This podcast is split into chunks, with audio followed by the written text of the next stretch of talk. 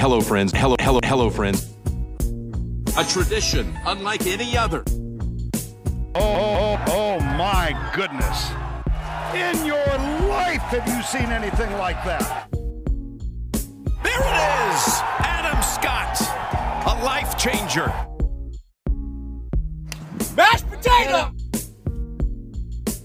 Here it, here it, here it, here it comes. This is the 19th T podcast. Just Kieran Marsh with you thus week. Uh, Drewster is in the nervous 90s as we approach the wedding of the year. So he's taken the night off to finalise some preparations. Uh, he is he's very devastated though because it is one of our favourite chats each and every year. It is the annual check-in uh, that makes me feel really good about myself with the man who might have the best job in Australia uh, as it relates to golf. I speak, of course, of our great mate Brenton Ford from Cobra at Puma Golf Australia 40. Uh, it's a pleasure to have you back. Uh, not a pleasure to continue to watch you travel all over the world, not least of which the United States of America, uh, for your quote unquote job, my friend. Yeah, yeah, absolutely, mate. Great to be back. How you been? Outstanding, uh, outstanding, mate. It's a very exciting time of year. We always love these chats in early February to get an idea of what's coming down the pipeline um, from a from a Cobra Puma perspective. And I know you, as we just uh, saying before we hit the record button, you've had a couple of trips in the last few months around both, I suppose, clubs and apparel. So I probably want to start with the clubs because I know there was a, a trip to the West Coast at the back end of last year to look at the new Aerojet family of clubs launching here in Australia. Uh, well, the 17th, which will be tomorrow if you're listening to this live. Um, and by the time you listen to it, may well be already uh, that you're seeing it on the shelves. But geez, they look good. I've seen a lot of content, not only from you, but our good mate uh, Baz Hayden Barron with a bit of the Aerojet stuff in his hands. So, talk to us a little bit about, I suppose, first and foremost, the, the new tech, and we can dive into maybe a bit about your trip when you took the, the time over there in the States last November to have a look. Yeah, mate, really lucky. Like you said, probably one of the best jobs going around. I'm very, very privileged and very grateful to be in the position I am. But um, yeah, last year we we have an annual sort of trip around the August time to where the, the global team host us uh, in the states, whether it's in California or somewhere else. In the past, COVID got in the way for a few years, sadly. Um, but we headed over there um, and took the sales team with us to see all the new product for Aerojet. Um, we snuck away, you know, a week early, and there was a few of us that went to Vegas and had a little golf trip at the same time, which was always nice. Um, so we tacked on a few days and played some golf there, which is brilliant. Uh, anyone who hasn't gone to Vegas to play golf, I can highly recommend it, uh, especially if you've got six or seven other blokes with you. Um, and then yeah, luckily they they hosted the uh, the annual conference at Torrey Pines this year, so they're very very privileged to stay on the course uh, and at the hotel there, and then have a couple of days learning about all the new Aerojet product and technology. Um, we sort of get that sneak peek around four or five months early, um, and then receive our samples, and then the sales guys go out and get all their pre-orders. So it was really, really exciting. Got to hit the product and then play around at Torrey Pines. So that was fantastic.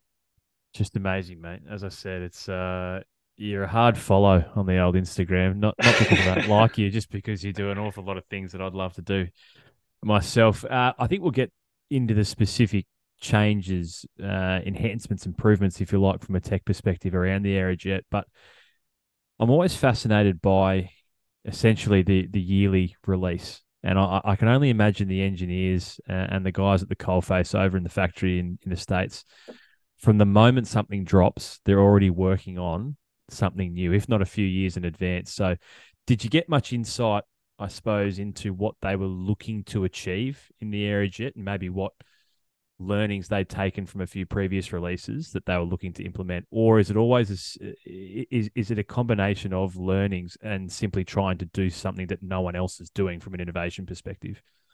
Yeah, it's definitely like a long term plan. I think back to like um, you can sort of see it now in most drivers, but when we released the F9 back in 2019, um, by far like the biggest like biggest advancement for us from drivers, and that's where that year we really really solidified ourselves as one of the best drivers in the in the in the in the game.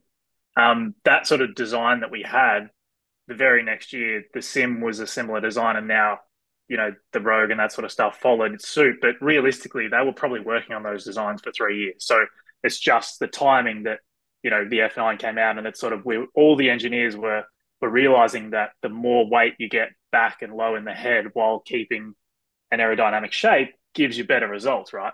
Um, so yeah, it's definitely years and years in advance. And to give you an idea, like because I'm on the product team and I see sort of I'm planning product uh, around a year in advance. When we were there seeing Aerojet and the sales guys seeing it for the first time, we'd snuck away and saw the driver for 25. Oh, sorry, 24. So they're already, you know, almost like three quarters of the way through the R and D and development. They were just like, which color do you like? Which you know name do you like? All that kind of stuff, and that sort of stuff is yeah, it's definitely well in advance. And you know, even yeah, realistically, colors are decided eighteen months before the product hits shelves. So it's um, there's definitely sort of a, a plan, definitely on on what where they're seeing the improvements and where they're seeing the market going. You can sort of tell by some of the guys we sponsor, like um, you know, Kyle Berkshire, who's the longest driver in golf, um, in long drive, like he, we could see that you know speed and ball speed and and the faster you swing it, that's where golf was heading. So having a guy like that and Bryson on on staff and using their skill set and their feedback to build Aerojet, where we've there's the sort of process of gone through, or the desire for Aerojet, the design was to really create an aerodynamic driver because the faces for the last you'd probably say six or seven years, um, have really started to. Well, it's, it's been ten years since they introduced the, the limits on the middle of the face, but the edges and edges of the face is the part we've been improving recently to make them faster on your miss hits, make them straighter on your miss hits, so that guys like you and I who don't hit the middle all the time, um, we can make sure we hit a few fairways and we're not, you know, fetching for it in Brenda's and barbecue in the backyard. So it's it's definitely like the face has got to the point where it's we've definitely hit the speed limit. So the difference of being able to get it further and faster is really how fast you can swing the club. So that's where Aerojet sort of the story behind that or the, the idea behind that is to make it sleeker and smoother so that you're going from another driver to this one, you should see speed difference in your swing. Therefore, that translates to ball speed and distance. I know I'm always fascinated by, and you kind of touched on the R and D and the development, how far ahead they work. Um, how much of it is informed by, say, your top 0.05 percent in terms of your staff players, like a be it a Bryson, a Rickie, um, you know, a Kyle Berkshire, as you just mentioned, as opposed to the feedback that you know the company receives just from the everyday punter who picks up a Cobra driver off the rack because you know, and I, I, see once again through the Aerojet, you, have gone with the, that three distinct models in the driver in terms of uh, the standard, the LS, and the Max, which we've seen probably over the last couple of iterations offering different things for different people. But you, you talked about the growth and popularity, and no doubt one of the best, if not the best driver in the market. And there's a balance between, I think, affordability, eh, and, and being at a good price point, but also having something that caters – to differing levels and skills of players. So I wonder when they're working on those things far ahead. Obviously, they've got their own ideas. They're trying to push the boundaries from an innovation perspective, but no doubt taking on feedback from a variety of different standard of players. Absolutely, and like the even though we're we're not the biggest company in golf, I think like when I saw when I was in head office recently, there um, there's over 50 people in the R&D team or the development team, whether they're working on driver or fairway or irons or wedges or putters, all those kinds of things throughout the product. They've all got different, through the range, they've got different products they work on. But it's a very large team. It's a very large team, and then of Puma Golf as well. And 90% of the staff play golf. So a lot of the guys who are working in the team are taking out prototypes and hitting it and giving their own feedback. And they're all levels of golfers, men, women um, righties and lefties, even though we have to do lefties now. um, we yeah, we're catering for a lot of a lot of different players within our team, which is great. But then we also have that feedback of um, definitely around the tour player because that better player in in most when you think about it from a marketing or a, or a sales perspective, like there is a there is a center of influence, you know, a circle of influence around players and around people. Whether that's your friends and you talk about a restaurant review or what you what you watch on Netflix, it's the same with golf and definitely that better player at your club tends to be a part of that circle of influence. So you've got to have a club that suits that better player that can then influence what the other players are seeing. And you see that on TV all the way down to the club golfer. So unlike unlike some of the reviews which I've seen from let's say Rick Shiels, his idea of having three sort of weights on the driver, to create sort of one universal model that suits everyone. We would love to do that. Honestly, like SKU count wise and, and creating one product makes the world so much better for us. Um, but it's it's not it's, it's genuinely not possible from a engineering perspective. So having the three drivers, you really have to have that driver that'll suit someone who needs high launch, low spin, like myself, for example. I hit I I I like hitting the ball high, but if you do that with a lot of loft or a rear weighted driver, it'll spin too much, so I lose distance. Then you need to have um, again more like when I started playing golf and hitting those big right misses, which we see a lot in golf, and the majority of newcomers will have a right miss. That's where you need a draw bias driver, and you can't have a low spinning long driver that doesn't go right. They're, they're like they're the complete opposite. So then we like to create, and what we've we've sort of had for from LTDX into into Aerojet is that kind of unicorn driver in the middle that is fast, is forgiving, is the most or the best of both worlds. Um, and that's where we have that standard model that's going to fit the majority of golfers, but the people who are the outliers who need very specific things, they're going to fit more in the max or more in the LS. So you can see it across the industry. A lot of brands have got multiple drivers because it's it's just physics doesn't allow you to have one driver mm. that suits everyone. Um, and if you want to gain market share, you got to have you know cater for those outliers as well. Yeah, I'm always fascinated. You kind of touched on it there when you talked about the the standard being a bit of a unicorn kind of uh, one size fits all almost. Um, you know, we put a few product disclaimers on that. We should always test and get fitted properly, of course. But I'm always interested by whether or not, from your experience and what you hear when you go over for the conferences, are there certain specific things that the engineers and the R and D guys are, are looking at? Because I know you know we spoke a little bit before and we came on about some of the features of Aerojet, and certainly seems the face has been a big focus in terms of, and you touched on that earlier about making it as aerodynamic as possible. Certainly the most aerodynamic face you've ever had. Um, in that respect, but you know, earlier you spoke about the transition to you know more weight at the back and lower part of the club in, in one of the earlier releases. So do they go in with a specific thing in mind, or is it just about trying from an overall perspective to improve the club as much as possible? Yeah, I definitely think we're at the stage where we're where, the, where we're doing those one percent increases, right? And if, if we pick up, um, like a big story is is weight saving. So if you can put more carbon in certain areas or more, um, you can change the way you have weight in the head, and it's not by more weight ports because they're actually heavier um, than you know positioning a standard uh, like a, a, a non-interchangeable weight. So they definitely have like if you can weight save and move it into areas that make the most sense for forgiveness and ball speed, they're the two things we kind of always want to increase. So the really the goal is to go in with LTD, or at the time, you know, they're probably working on two years in advance. They probably got um, Radspeed, looking at that driver, and they go, okay, in two years, we need to be able to increase. We want to increase the forgiveness of this driver. How do we do that? How do we save weight in these areas, and where can we move that weight to make it more forgiving? And at the same time, not sacrifice any ball speed because generally those two can go hand in hand if you if you create the perfect combination. But if you put too much weight at the back, you lose ball speed. If you t- put too much weight at the front, you lose forgiveness. So it's really finding that that real key balance. And then from a face perspective, that's huge for us. I mean, we we've had, I think it's about six years now, we've had a milled face, CNC milled face. And this is the first driver in my time at the company. When I started in 2018, we, released F8, which was the first driver with a milled face.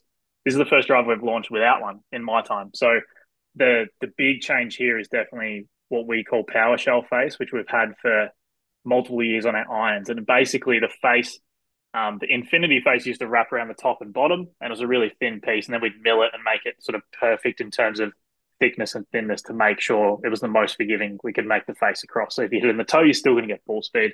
Hit it in the heel, you're still going to get ball speed and not as much spin, which is great. But what we've created with PowerShell is actually the face wraps all the way under the sole um, of the driver. And the idea here is that instead of having a weld around the front, which would be a weak point, so when you hit it low on a driver, you normally get sort of a, a weak, spinny kind of like it either comes out low and then spins really high kind of shot, and it doesn't go anywhere near as far.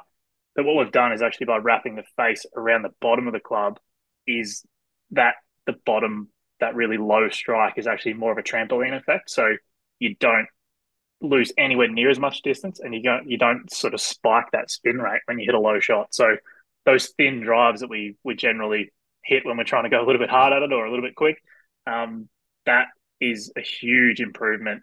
Um, even though it's not milled this year, you can't mill around the corner like we did on. Uh, so for this sort of power shell face that wraps around the sole, it's something we couldn't do with milling. So it's we saw more gains from having that low strike be a better performer with this power shell face um, versus what we were able to do with milling. So they're the two stories. Is probably what they're trying to do, even going forward into the next few models, is to make sure that we continue to increase ball speed across the face. Because again, out of the middle, everyone's maxed out and has been for years. It's really about those mishits um, and without sacrificing forgiveness. If anything, improving forgiveness. That's really the story um, for the next that all companies are looking for, um, while adding speed. Because yeah, like I said, the drive is smoother and and you can swing it faster than you have before, which is great. I know that you. I know you'd said to me that personally you feel that PowerShell face is probably the best bit of tech. Uh, certainly not only on this drive, but maybe that you've seen in your time in the company. Might be an ignorant question. You know, you said it's been in the irons for a number of years. Is it a difficult translation in tech that's been on irons, taking it to obviously the bigger headed clubs?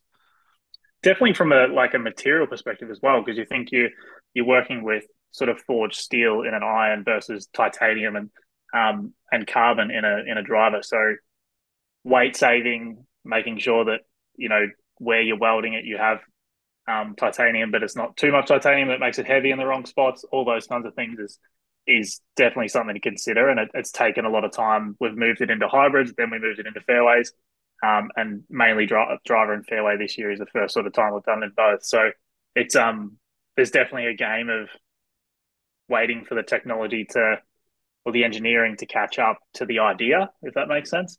Um, and definitely a lot of um, trial and error and research to make sure that we're getting the right materials and not sacrificing, you know, um, in other areas because we can make this improvement, but then the weight might be too high in the head, which makes it not as forgiving. So there's there's definitely sort of balances, and like I said, we're really making sure that that that balance is is creating sort of that seesaw is, is the perfect balance to make sure that we're not putting too much weight forward, not putting too much weight back, or it's high and low as well. so you've got to make sure you're not putting too much um, weight in the top, and that's why a lot of drivers, even Ping now, are starting to use that sort of carbon fiber crown, is because you want the weight lower. So we're definitely trying to make sure we we limit the amount of weight high in the head because that doesn't make for a good driver. Mm, now we're going to talk briefly, not sorry, not briefly. We're going to talk soon about the irons because I know we've got the new King uh, range, not just in the irons, but the utilities and the hybrids that launched uh, a week or two back now and look fantastic. But I feel we've been very driver focused, and I'm just curious from your perspective, uh, is that do you think now reflective of where the game's at in terms of distance has no doubt dominated the debate for at least the last two years in, in the game in terms of advancements. And I wonder whether, you know, Cobra and other equipment and manufacturing companies really are pouring I wouldn't necessarily say all their time, but a lot of focus into the driver because it just reflects, particularly the fan. The fan's going and watching people belt the ball off the tee. Well, I've got to, I've got to get that in my game. I've got to go and find myself something that's going to, you know, improve my distance. And it certainly seems to be the focus of the manufacturer as well at the moment in terms of really pouring everything they can into getting the driver right. Yeah, I think like you probably say that from a marketing perspective, and I think that the trickle down effect you have from driver through the bag is is probably um, why you see that and why you see people talk more about driver and and the marketing, especially around driver. Um, it's the one thing that people probably replace the most in their bag, which is, you know, talking to a coach or a, or a caddy or, or a salesperson, and probably you get three different opinions on how often you should change a driver. but um, I think that it's the thing that people or the companies market the most. Um, I think the the advancements you're seeing definitely from the R and D invested is is woods for sure. Like the fairway woods recently are going miles. Like they are so long, and there's actually very little restrictions on that they have on drivers. There's not that on three woods. So in terms of um, yeah, the USGA and things like that, and restrictions of the face, they're, they're not as um, strict on fairway woods. So definitely seeing a lot more five woods and seven woods in the bag as well because they're now flying as far as what three woods and five woods used to be. So people are what I would recommend is when you're getting fit, make sure that you're looking at not just the longest, but making sure your bag gapping makes the most sense. Because recently, yeah, I've, I've definitely fitted more people into driver five wood instead of driver three wood because the three woods are going as far. But if you don't have confidence in your driver or you can't find a driver that works, but there's a lot of players and a lot of courses, for example, me playing on the sandbelt, there's a lot of courses you don't need driver and three woods for safety or three woods just able to, you know, potentially manipulate a little bit more or play different flights with it, but it still goes almost as far as your driver.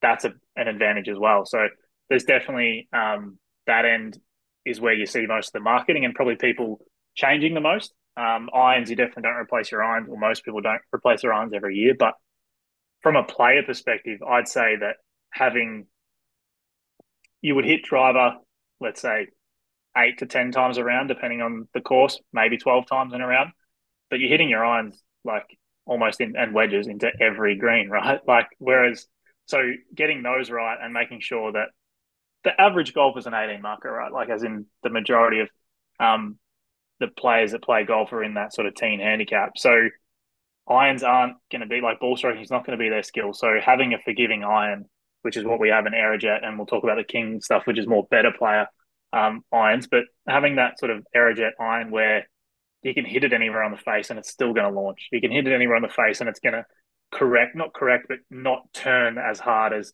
a player's iron would. Um, and if you miss it, it's not going to drop 20 meters short of the green. It's going to carry to the front edge and roll up. So there's, there is place for that in the game and it's definitely not marketed as much, but I think that like having a set of irons fitted to you and having it suit your, I'm not even going to say handicap because there is that kind of like if you're a 12, you need to be in this kind of driver. Oh, sorry, iron. Or if you're in you're an 18, you need to be in this kind of iron. I think that it comes down to what your strength is. If you're if you're a little bit stronger off the tee, but not as good with your irons and not as good a ball striker, then get forgiving irons.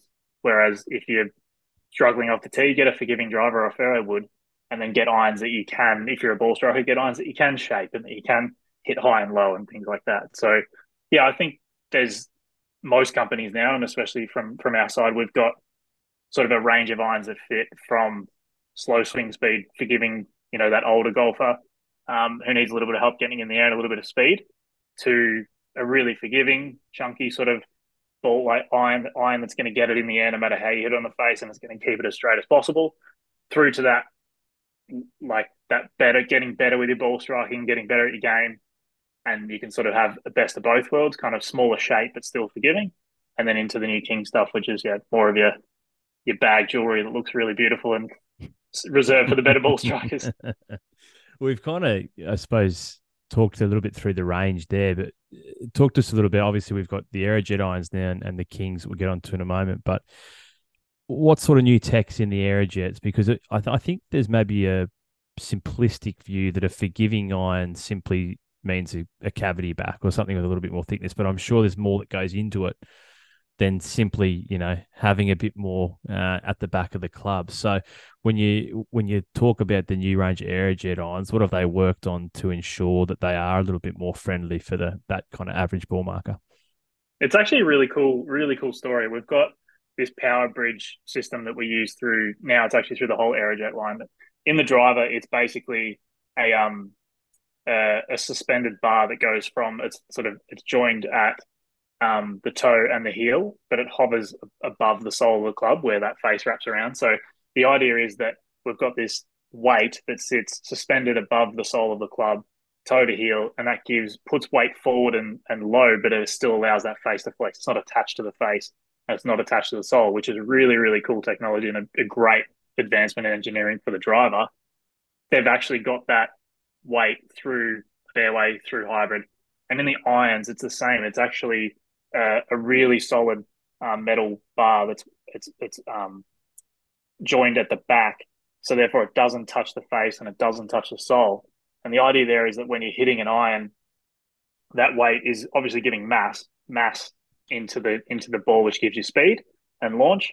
But the face and the sole can flex, so that gives us low strikes, like I was saying on the driver, low strikes, it gives you flex, gives you more trampoline, and keeps that ball really high. So you're not going to take out the T marker in front of you if you're thin an iron. Um, so the idea is that, um, yeah, basically we're going to have this this really cool power bridge weighting system that sits in the iron. It doesn't. It's not attached to the face and not attached to the sole. Um, that allows the ball um, to launch higher and and spin. You know, reasonable spin for the launch that it's going to have. Um, so you can get stop on the green because it's coming in at a, a steeper angle. Um, that helps with forgiveness and launch, which is obviously anywhere you're striking on the face. And then, as I was saying before with driver, it's a really cool story because PowerShell is across everything as well. And that face is is we use. There's been a pretty popular topic lately with AI and stuff around with ChatGPT and all that on the internet. But AI, we use um, smart like supercomputers to design the face to make sure that we've had millions and millions of um, there goes my light, millions and millions of iterations um, to to make the face as forgiving as possible, give you the most speed on your mishits and things like that. So the combination of the face and that really cool technology, that weighting system in the cavity, um, yeah, allows us to produce an iron that launches high. Anywhere you hit it on the face, it's going to go in the general direction you want it to. Um, and then the biggest thing comes down to you getting it fitted with the right shaft and the right length and that kind of stuff. Let's talk King Forge Tour irons. I know oh, yeah. uh, something that's in your bag personally, and uh, almost a little bit of immediate feedback from a uh, pros perspective with uh, them being in the the bag of Justin Rose on the win in Pebble. So you know, seemingly a, a great run so far for the club, uh, not just at the Spring Valley Golf Club for you, but at uh, you know on, on, the world stage as well.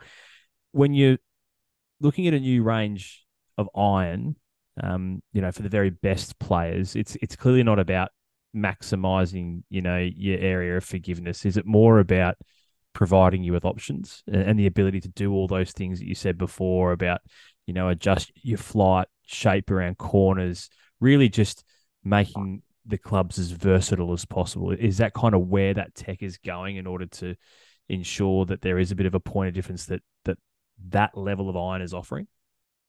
Yeah, you, I definitely think that people have talked about it that way, and it's definitely been sort of the the blades and your CBs and things like that. Your better player irons are about you know maneuverability and, and all that kind of stuff. I I personally and from the from the market research we do with the clubs and the, and they show us when they're sort of giving their backstory and why they designed it this way and stuff.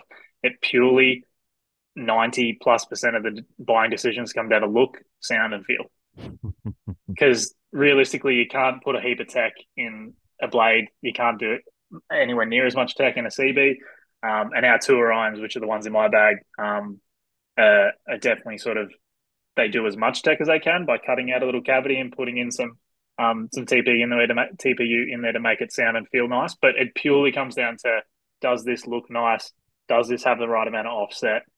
What does the eight iron and the wedge look like? Which is what a lot of players or better players ask because they want that transition to wedges to be a really nice looking transition. Um, yeah, like I said, how much offset, um, borderline onset on some of the blades. Um, and then realistically, it's doing what we can with shape and weight to still make them forgiving, still make them look beautiful, still make them sound incredibly soft and feel great through your hands, um, while offering the most sort of forgiveness that we can. Um, and there's definitely tunability that we do in terms of getting the right loft to match the CG. So where we place the weight in the tours, the previous model to the tour was the MIM irons, um, which is what I had in my bag as well.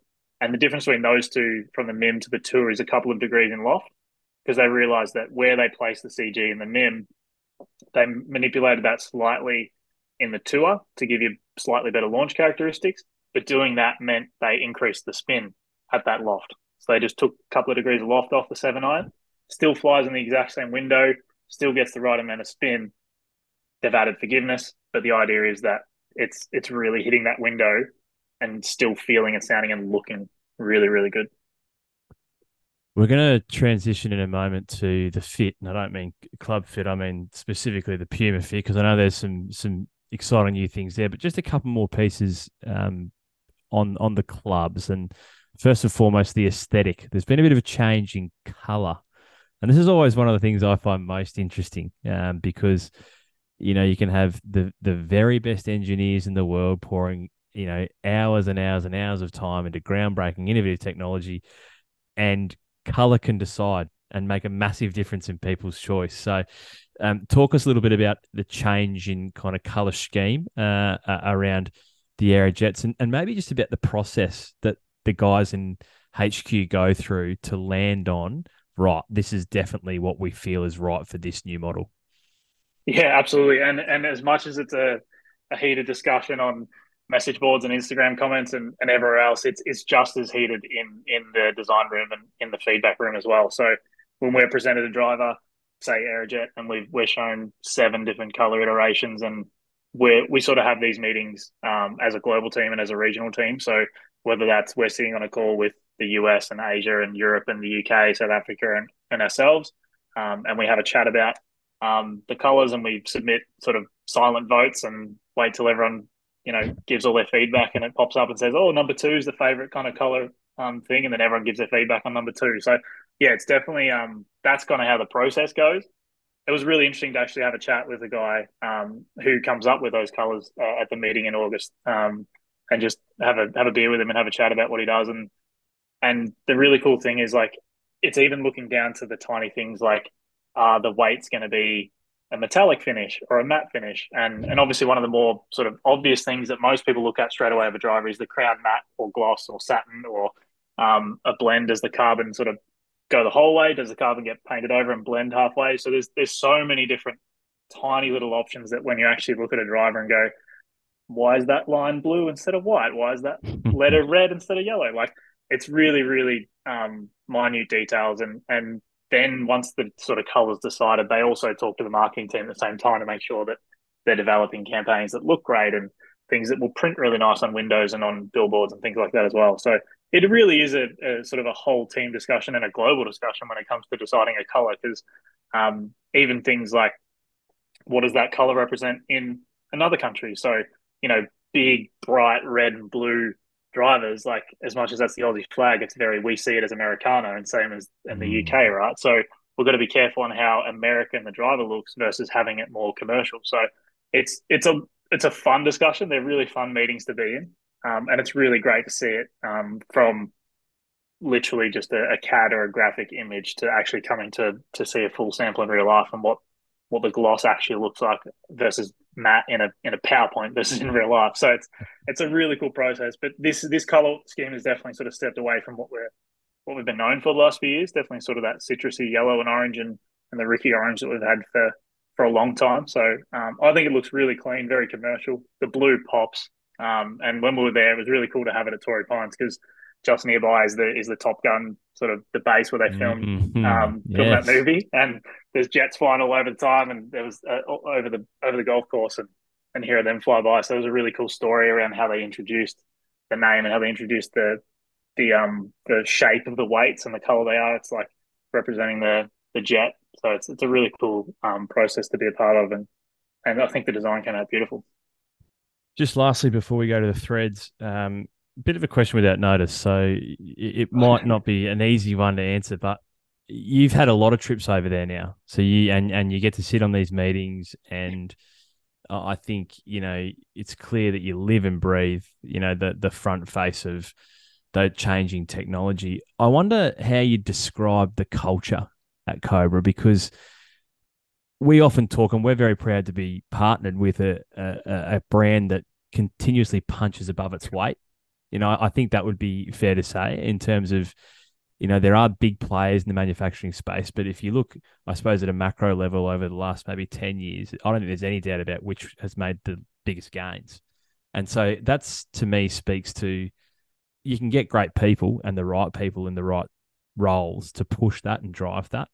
But it's a I feel it's got to be broader than that, and it's got to be a, culture that's you know innate in the place that fosters that sort of you know pursuit of the very best. Absolutely, and I think like the it's a really great question because I think that what a, that's one of the things that I noticed when I started working for the brand instantly was even the Australian team where we're a smaller team where we sort of um, adopt that Aussie battler kind of mentality and we we put on a heap of different hats and get the job done. Um, but I think from a global perspective, the the Aussies fit in really well because it's we get amongst the team and we're all positive and everyone's very optimistic and and we kind of one of the mantras and it was printed on the on the walls at work and it's just um, we make cool shit that works. That's kind of one of the mantras that was like near the engineering team and as you walk into the front doors, we make cool shit that works and it's just about having fun, making cool product, pushing the boundaries. No idea is a bad idea, and and the the best thing is like when we were there just recently for a conference, just having a quick bite to eat while we're we're sitting on the around the board table looking at all this product. But the GM's there, like the head of golf's there, the head of engineering's there, like the head of marketing's there. It's like, and you wouldn't know it. Like you don't. They could just be one of the sales guys or one of the engineers or or an entry level person. It's they don't act like um they are where they are. You know what I mean? So it's a very approachable mentality. It's a very um, team mentality, one in for every, one in, all in kind of thing. Um, and that's what and and realistically, when we a lot of people say it, but it's like we're not, you know, we're not doing rocket science. We're not operating on people's brains. It's like it's golf. Have some fun, play golf, enjoy your job, enjoy why you're here, and and and make some cool shit. That's pretty much the mentality, and and that's why it's such a great company to work for, and and I'm, I'm privileged to be able to, and and it, it stretches into the Puma side as well. Like again, working in the Puma side of the business, I, I do golf and football in Australia, and yeah, it's the the GM sits a couple of desks away. It's it's as it's as approachable as if he's working in customer service. So it's it's a really sort of flat hierarchy, really great way of um, the door's always open. We're always here to have fun and don't take it too serious. Love that. Absolutely love that, mate. Let's talk uh, a bit of clothing. So you just mentioned uh, the Puma side of the business. Uh, there was yet another trip back to the states just recently, uh, very Puma specific around what's coming down the pipeline uh, from an apparel perspective. Obviously, we love to see the new range each and every year. We got a little bit of a peek at it the waste management last weekend. We'll see a bit more Arnold Palmer later this month. But where are we going from a from a clothing perspective, both top and bottom, and headwear for that matter? Yeah, there's some really cool stuff coming. I think the we've we're always trying to set the trend and be in front of it. Like we definitely feel like um, Puma's been renowned for that for a long time. Is is being loud and colourful, and then transitioning into as Rickie gets older and as the, our staff get a little bit more mature, you know, maturing our collection, but always having a, a Puma twist on things, and whether that's hidden details or little pops of color and things like that. It's I love the creative direction we're going with. Um, the branding around sort of, well, the the the tagline to the branding for the next few years is comfortably bold, um, which is which is our little mantra about you know you, you got to be bold to be successful, but we want to make sure you're comfortable when you're doing it. Um, and the cool thing that, or one of the products we've just launched now is our, our dealer um, pants and shorts, um, which is the update to our bottoms. And then the the footwear as well is on fire. Like when I was over there, I saw some of the footwear coming out for, for 2024 and, and the, the sort of what's launching now. We were super, super excited when we saw it last year. So um, the newest shoe is called the Elevate, the Ignite Elevate um, and that's taking over um, and launches in a couple of weeks. Um, and that's our sort of hot, like our everyday spikeless shoe, waterproof, super super comfy, um, but gives you enough traction and enough waterproofness to play anywhere in Australia. Um, and that's that's probably by far one of the, the things that I would say if you're in the golf shop. Um, ask for the Puma shoe and try on the try on the Elevate because I think that's one of the most comfortable shoes in golf. And you know, we're walking eight to 10 Ks around, depending on how much left and right you're doing. Um, but definitely making sure that um, you're, you're walking off the golf course and not wanting to get your golf shoes off before you go in the clubhouse. Um, it's about having a shoe you can you can wear from there out to a barbecue, and you're not going to be worried about having sore feet. So um, definitely, that's where um, one of the products that I recommend. But yeah, I think the Arnold Palmer range is coming as well. Looks really really good. Um, you boys are always a big fan of that, um, and I think Love the colors the that we do, range the quality we do with AP is is definitely one to add to the list of the wardrobe for sure. Just on the shoe Fordy, I, I often think it's the most overlooked part of the game. I think we go we get so caught up in our clubs, which is you know part and parcel of the uh, you know very often used yeah very central part of the game. And then you know maybe we give some secondary thought to how we're looking. So we might you know have a certain aesthetic we're going for. But as you point out like um you know the purists among us who walk uh it, it is a critical element. Um i wonder is it as basic as trying to make it as comfortable as possible? Because i know like i'm in I, I suppose the original ignites which is the last model and the ones that i currently walk around in. And uh, they are comfortably the the the, the best shoe that I've ever worn on the course. For me, it's a great aesthetic. It's a good look, but it's all about the fit. So, like when you're when you're changing shoe technology, you spoke about uh, I think like things in the nature of you know traction and and and spikeless. But is it really as simple as we're just trying to make this as comfortable as humanly possible? Yeah, I think like for us, we have again, it's kind of like the the the clubs really in the irons. You got to have something that sort of suits every player. So it's we've got stuff that's really taking from the Puma side of the business, and it's like almost a running shoe with a little bit of traction, so it's super comfortable. Um, sorry if you can hear my puppy in the background. Um, yeah, super comfortable shoe. Um, not super supportive because it's just more about comfort and you're not swinging out of your boots. You know, it's something you just want to, you might play every now and then, but it's a shoe that you can wear to the park with the dog or like we're just saying. Then when you get up into, yeah, this elevate shoe, it's about providing um, structure and support in your foot as you're swinging because definitely, you know, as we look with Kyle and Bryson and all these other guys swinging out of their boots, like the the, the golf game is going to high swing speed. You got to have something that protects your foot, gives you stability with enough flexibility to rotate through your feet um, and articulate through your feet, but at the same time, not not slipping, not being too rigid, so that you can really hurt an ankle. It's it's really probably the main thing we like to focus on is first is comfort, second is is structure and support, and making sure that um, when you're swinging and, and through the golf swing, they are designed to have specific points on the shoe that give you um, support and then other other points that give you flexibility. So they're probably the two things. It's definitely um, comfort, support, and and part of that support is also traction and making sure that um, you know you're wearing a spikeless shoe, and spikeless shoes have come a long way in the last ten years. Um, that we really pushing forward, you're going to see less and less spike, more molded spikes, um, and instead of the screw in type stuff. Um, and and yeah, your spikeless shoes are they're they're almost almost over sixty percent of the market now compared to spike. So there's a lot of golfers wearing spikeless shoes. Um, and then you just have degrees of spike. So as you transition into Alpha Cat, which is probably one of my favorite shoes, is an Alpha Cat leather, which is by far one of the classiest, best looking shoes that we've ever made. Um, full leather upper, and then it's got aggressive spikes, and this is what Rickie was wearing last year.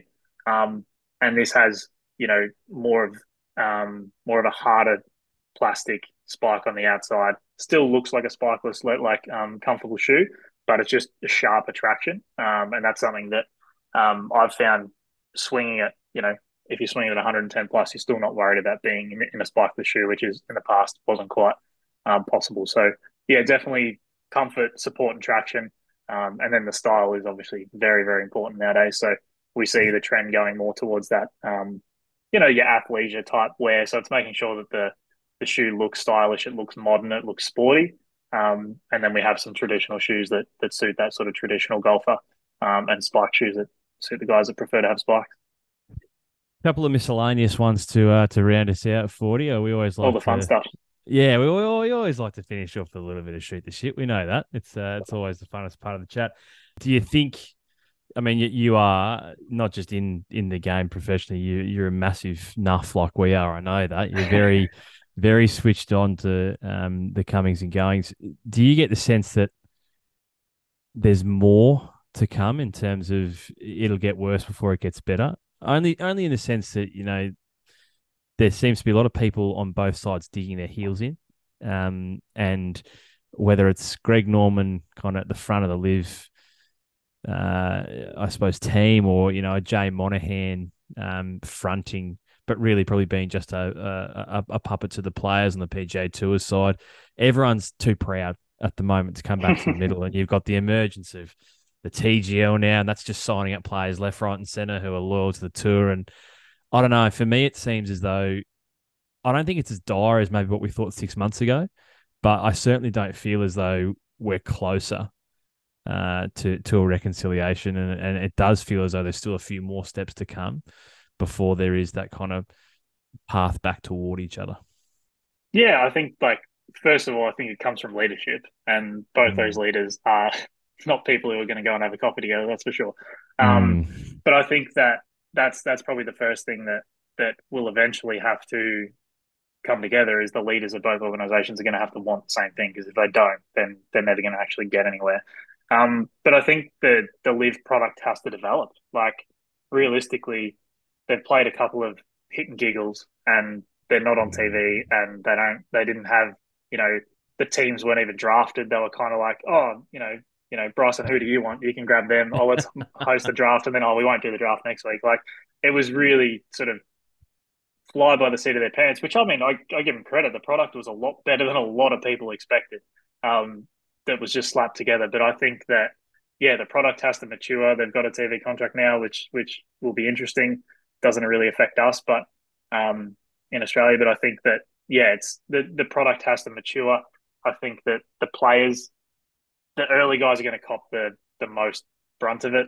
Like somehow mm. DJ's got away with it pretty well. Um, he always does. Just flies under the radar and takes his money. Teflon, um, Teflon DJ. Yes, absolutely, mate. Um, but Phil's happy to get on Twitter and, and take a lot of heat. So yeah, I think the um, I think the the players and the money are starting to. There's more players inquiring now, and the money is starting to get a little lower. So it's definitely more of a, a choice. Um, apparently, they've got a few more players to announce in the next few weeks, but um, I'm excited to see what the product looks like because I think that's where, if it, I mean, we're both sports nuffies as well. I mean, when it came to, you know, T20 launching, that was mm. kind of really controversial, right? Like all these players were bailing on some tours or they weren't, you know, ready to go to others, and the money was just insane. And they're like, "How's old mate getting this much money?" Like that's where it looks. But look where it's gone, and look what T20's become. There's a you know a T20 Australia, there's T20 in in the West Indies. Like there's tournaments everywhere. There's one in Abu Dhabi, like or Dubai. It's like these places, these these tournaments have to mature, and I think LIV has to have a compelling product to then have some leverage with the tour to go back and say, hey, like what what I think they could be is it would be cool to see them become what the WGC should have been. Like having WGC's World Golf Championships, high money, high stakes, limited fields, and then like seven of nine of them were in the US. Like it's a world golf tour. Like have one yeah. in Australia, have one in Asia, have one where the money is, but at the same time you're giving, you know, those limited fields more of a world audience.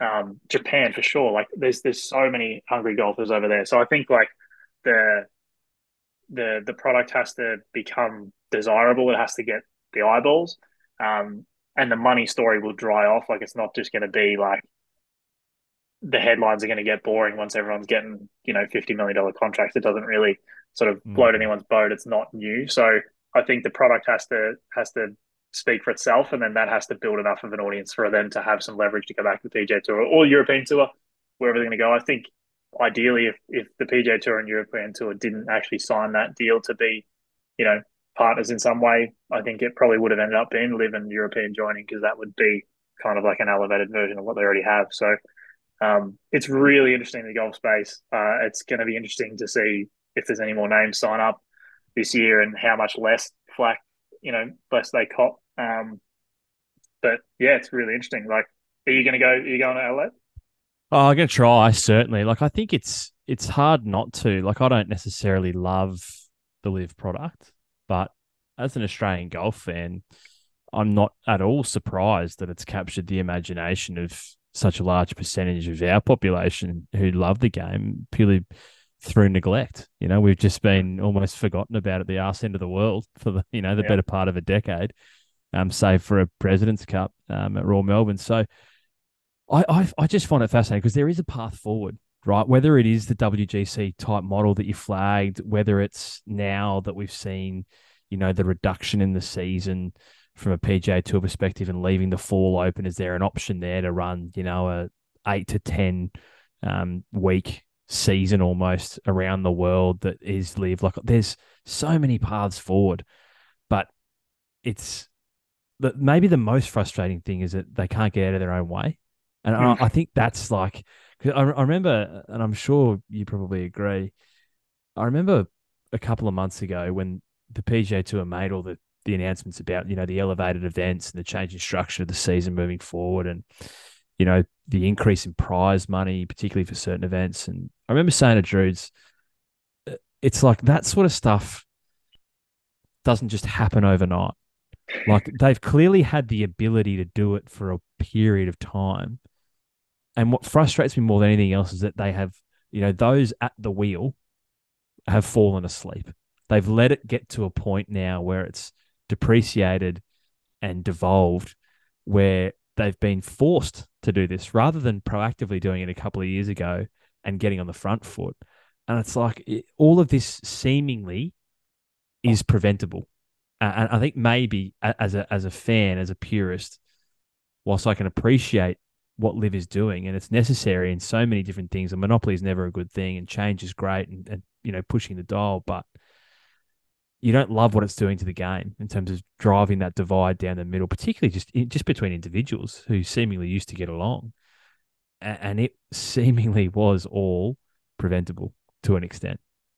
Absolutely, and like uh, the thing that flagged to me when you said that is kind of like like what Uber did to taxis, right? Like yeah. that's just what flagged for some reason. It's just like they were just coasting. They weren't getting on, you know, they weren't developing. They weren't creating apps. They weren't making.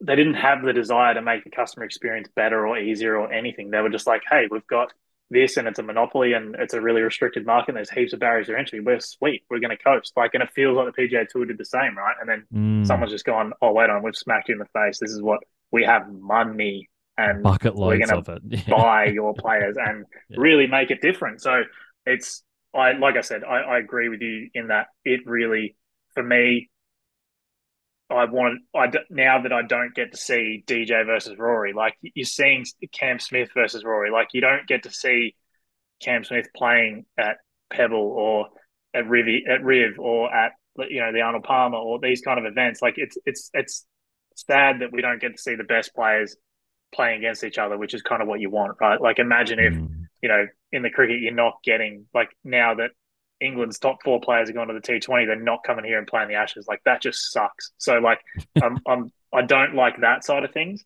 Um, I think that yeah, the, the PGA Tour really did. They they just didn't quite um, they didn't quite keep those changes happening. And you, and you got to like to a point, the players sat there as well. I don't know mm. if the players were screaming for you know new things, but I think like obviously they were done with it. Off they wanted an off season forever, and the full series kind of um, hurt that, and that's what hurt the Australian industry as well, which sucked.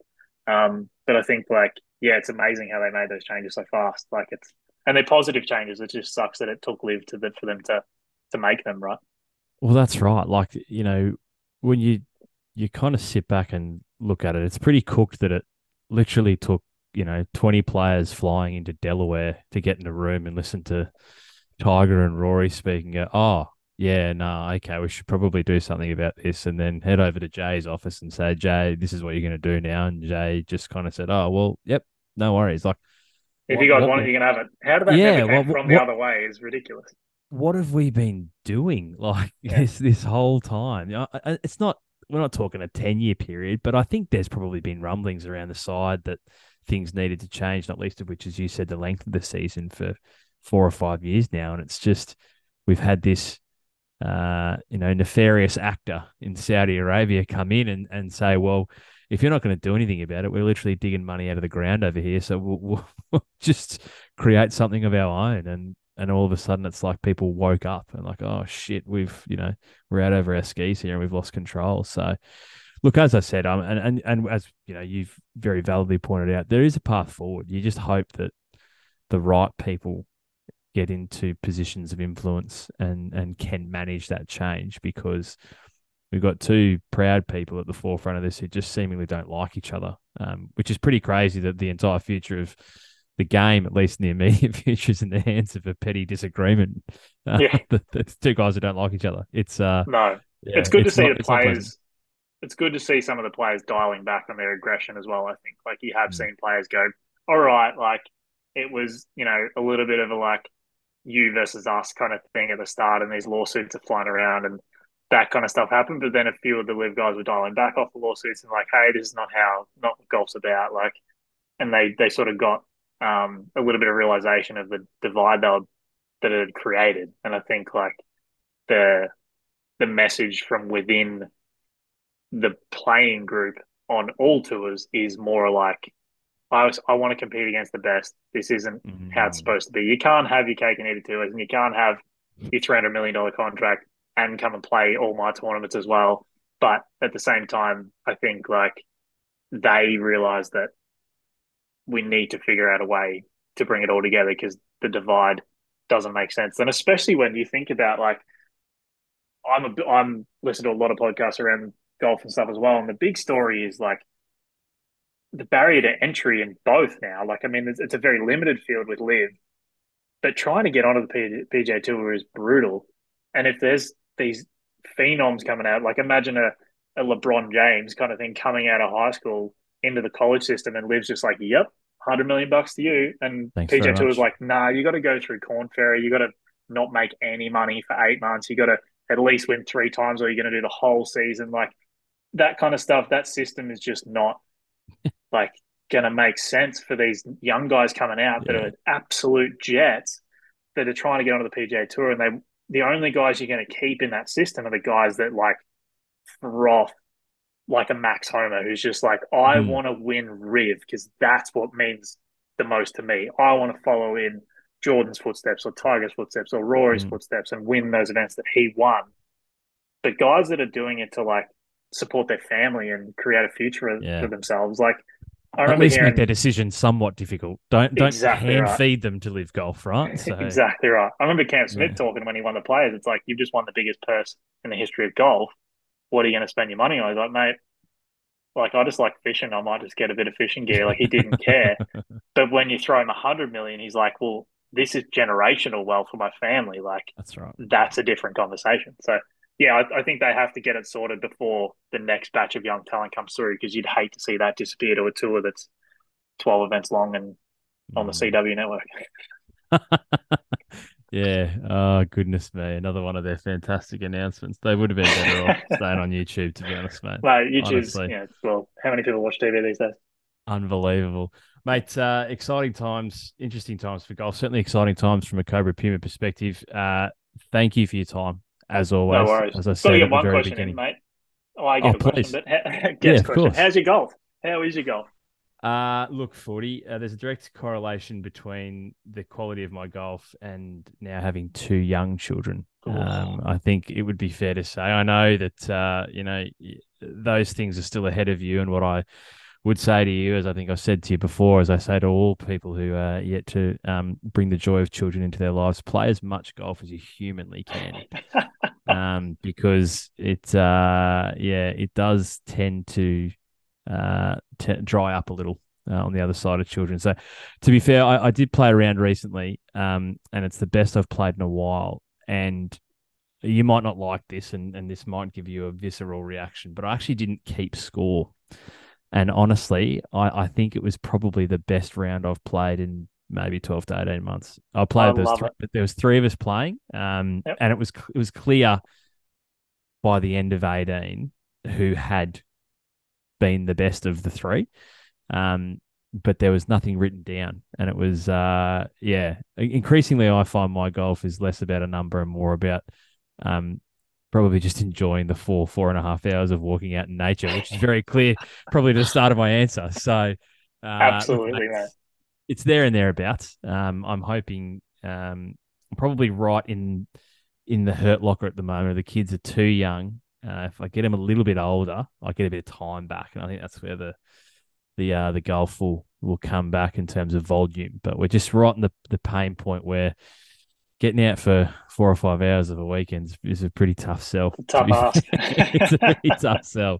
But what I do enjoy um, is the fact that irrespective of the gap in time uh, between uh, the the current and the last round, I can pull those Cobra clubs out of the bag, but they never fail me. I've, I'm, I'm I'm always hitting them relatively pure, which is a miracle because sometimes it is a fairly significant gap between the last round. So uh, I, I appreciate you asking and letting me relive that small amount of internal pain uh, again. Not at all, mate. Because I think like the question should be the question might have been, what are you getting out of golf? Because I think like you just said, walking, taking four hours of peace and quiet, and for me, it's it's my happy place. It's where I refill my cup and recharge. And I Mm. think not having a scorecard in your pocket can help from the mental side of things as well. So yeah, no, that's good to hear that you're getting you're getting a nice nature walk, mate, and just swinging a club every now and then as well. Thank you, mate. That's uh, that's very kind of you. It is. I, I couldn't agree with you more. It, it uh, every time I get the chance to do it, I often think I'd love to do it a hell of a lot more because it's, yeah, I think it's very good for the uh, the space between the ears. Uh, ironically, even though sometimes it's incredibly frustrating, it is. Um, But it's yeah, where you can where you can throw a club instead of hitting the wall That's and away right. you go. Happy days. It's meditative almost. Yeah, it's uh, Absolutely, yeah, it's- I, I couldn't agree more. It's something very special. So uh, I, I, won't ask you how yours is going because I always see um, countless highlights on the old Instagram story from Spring Valley, and you're smoking them at the moment. So uh, Thanks, you're mate. clearly playing it. pretty well. What, what actually, I will ask one question. What are we down to from a handicap perspective?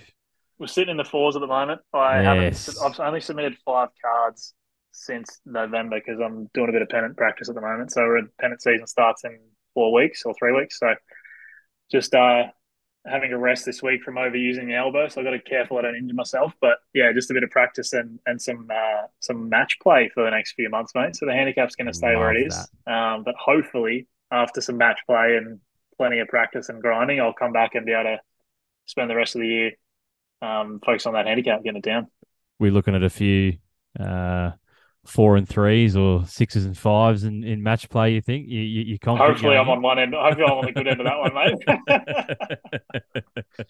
yeah, uh, it's good, man. I, I, I, like to live my golf life vicariously through people like you. It, it always brings me joy to see people out there um, hitting the ball very purely as you do. So, uh, good luck for the upcoming pennant season. Uh, thank you again for your time. I'll, I'll, run back quickly over those dates. So we've got, um, if you're listening to this as it's come out. You're listening on the 16th of February. Tomorrow is the launch of the Aerojet range, the 17th, across the country.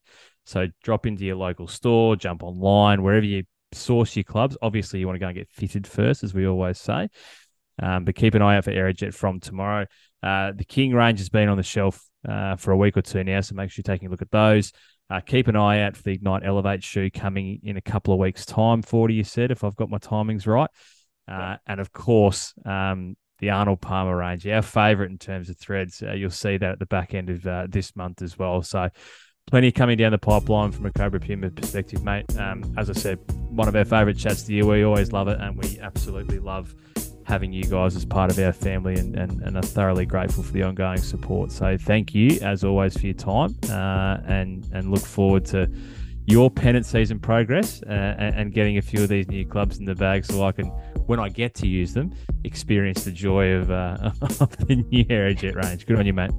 Sounds awesome, mate. Thanks for having me on and uh, all the best. Thank you.